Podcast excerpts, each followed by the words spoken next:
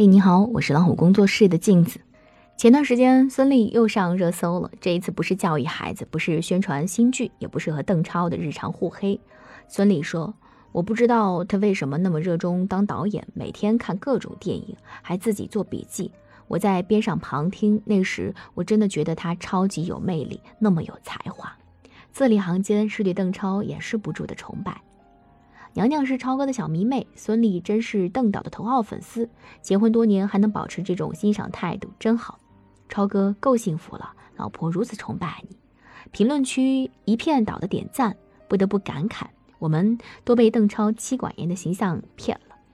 其实早在零五年一次采访当中，孙俪就表示：“超哥，我很崇拜他，他不断在挑战自己极限，体力、智商，做任何事情都很有魄力和勇气。”两个人因戏生情，结婚十余年，没有传出任何绯闻，堪称娱乐圈的模范夫妻。《大话西游》里面有这样一句经典台词：“我的意中人一定是一个盖世英雄。”一段好的感情，终究少不得仰慕你的另一半。有一种爱情始于崇拜。我从来不认为爸妈之间有爱情，直到听说他们相识的情景。妈妈打小就特别崇拜老师，一心想要找一个文化人。爸妈相亲的那一天，爸爸穿着中山装，骑着自行车，言谈举止斯斯文文，书生气十足。妈妈一眼就看上了。尽管爸爸长相普通，奶奶家条件也不算好，但是这些都不成问题。没多久，两人就订婚了。婚后相处，妈妈才发现爸爸身上的毛病不少，比如性格耿直、神经大条、不懂体贴老婆，而且安于现状、胸无大志。记忆当中，他俩吵架不多，但是每一次拌嘴唠叨的都是这些。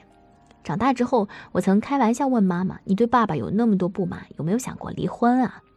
听到我说离婚，妈妈翻了个白眼，放下手中家务，用恶声恶气遮掩着羞涩说：“离什么婚？你爸缺点不少，优点也还是有的。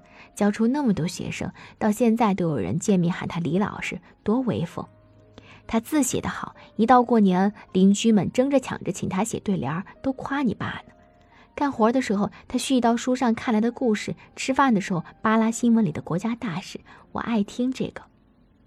得了，谁说爱情非要天雷勾地火、风花又雪月呢？谁说爱情非要你侬我侬、情话绵绵呢？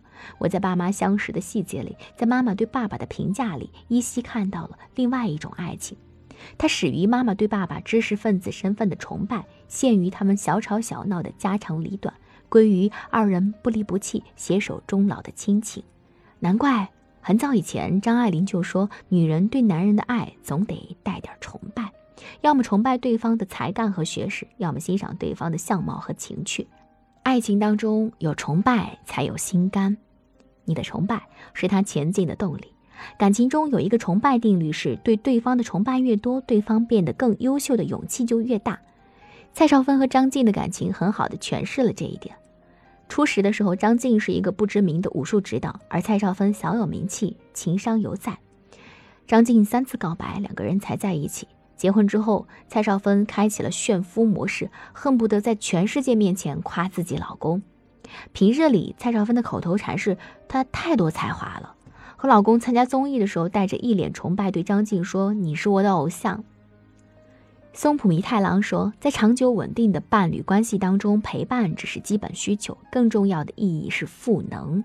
一个女人驾驭男人的方式，不是纠正他的过失，而是欣赏他的优点，让他感受到自己的价值。蔡少芬如脑残粉一般爱着张晋，不断给予他支持和肯定。张晋努力拍戏，磨练演技，终于在二零一六年，因为出演《一代宗师》的马三，获得最佳男配。在获奖感言中，他说：“感谢我的太太蔡少芬。很多人说我这辈子靠她，没错，我这辈子的幸福都要靠她。靠她的美貌和名气吗？大可不必。她有她的魅力，我有我的优势。靠她的崇拜和欣赏吗？甘之如饴。一个人欣赏还不够，倒数的奖项是万人认可的见证。在关系当中，男人会因为女人爱慕的眼神、温柔的抚慰，产生一种使命感和责任感。”心理学专家也认为，亲密关系的最终目的就是让我们在关系里成长。他们的爱情始于女强男弱的不被看好，陷于崇拜助攻成长的相处智慧，归于恩爱和美的幸福快乐。崇拜会让你变得更好，知乎上有人问怎么样才能嫁给李健，有一个答案是这样说的：你要会泡茶、养花、摄影，你还要会弹琴、画画、翻译叶芝的诗，要知道玻璃蜥蜴不是蛇，要知道怎么做出清香晶莹最好的白米粽，还要成为清华的博士，在路上被星探发现。如此苛刻的条件听起来简直像天方夜谭。不过有一个叫孟小贝的女孩做到了。她五岁时认识李健，除了长相，彼此没有太大影响。上初中之后，在一场婚礼上又见到李健，那时李健是哈三中叱咤风云的人物。也是这一件，孟小贝开始对这个学霸哥哥刮目相看，一颗崇拜的种子在他心底生了根。李健考入清华之后，经常找他借参考书，请教数学题，一来二往，日久生情。爱上自己崇拜的人，小贝更有了向上的动力。上清华读书也成了他的目标，就连李健都没有想到，他不仅真的考上了清华，而且一路读到了社会学博士。喜欢的人那么优秀，为了和他在一起，我要成长为更好的自己，正是孟小贝追爱之路的真实写照。如今他经常帮李健创作，李健感慨道：“上学的时候我辅导过他课程，后来他的书我已经看不懂了，我通常写完歌词会让他看是不是 OK。”他们的爱情始于小女生的崇拜，陷于大才子的才华，合于旗鼓相当的实力，归于让人艳羡的神仙眷侣。余生和崇拜的人在一起。有人说，爱是崇拜的一种变形，相爱的人互为对方的神。在网剧《最好的我们》当中，学渣耿耿撞了大运，考上了最好的高中，和品学兼优的余淮成为同桌。新生军训上，余淮利用坐标轴和二进制法，二十分钟不到排好了校训方阵，赢得师生喝彩。这样的男生闪闪发光，在耿耿的眼里是心仪之人，更是追赶的榜样。跟随余淮的脚步，耿耿偷改志愿选理科，跟他学解题方法，学疏通知识脉络，学勾画考试重点。在他的引领下，他的成绩一次比一次更好。为了不让崇拜自己的耿耿失望，余淮也更加的努力，最终考上了清华。崇拜和被崇拜的两个人各自努力，成长为了最好的自己，站在对方的身边，成了最好的我们。他们的爱情始于学渣对学霸的崇拜，陷于彼此追赶着的成长，归于你好我也不赖的在一起。周国平感慨。所有爱情比较起来，以欣赏为基础的爱要牢靠得多。因为欣赏，所以崇拜；因为崇拜，所以相信；因为相信，所以深爱。和你崇拜的人在一起，日子再难，总会因为念及他的闪光点，让你有自信，执子之手，与子偕老。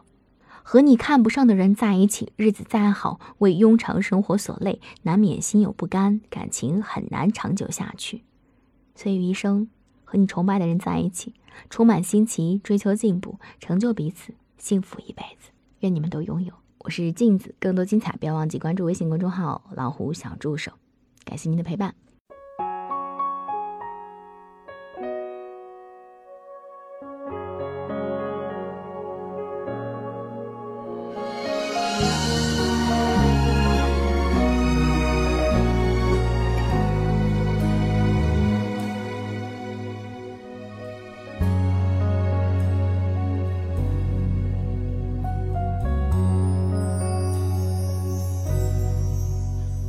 幸福就像花期开到荼蘼，爱情留在秋天独自叹息。九月的天气下起大雨，淋湿我的思绪。雨后的花瓣散落一地。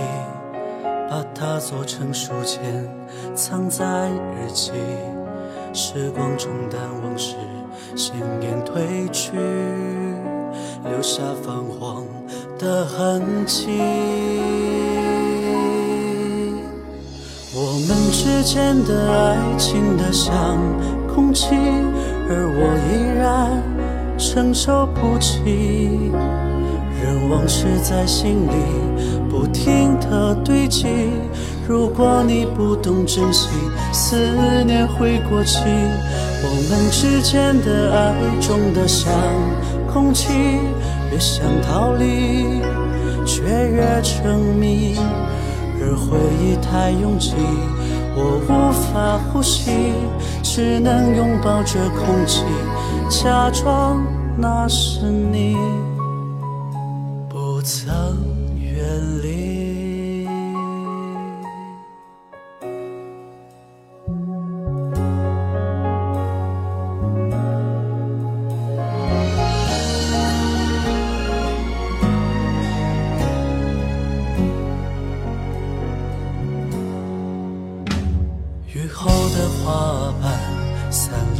一滴，把它做成书签，藏在日记。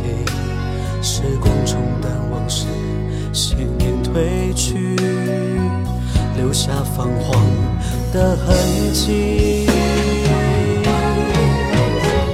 我们之间的爱情的像空气，而我依然承受不起。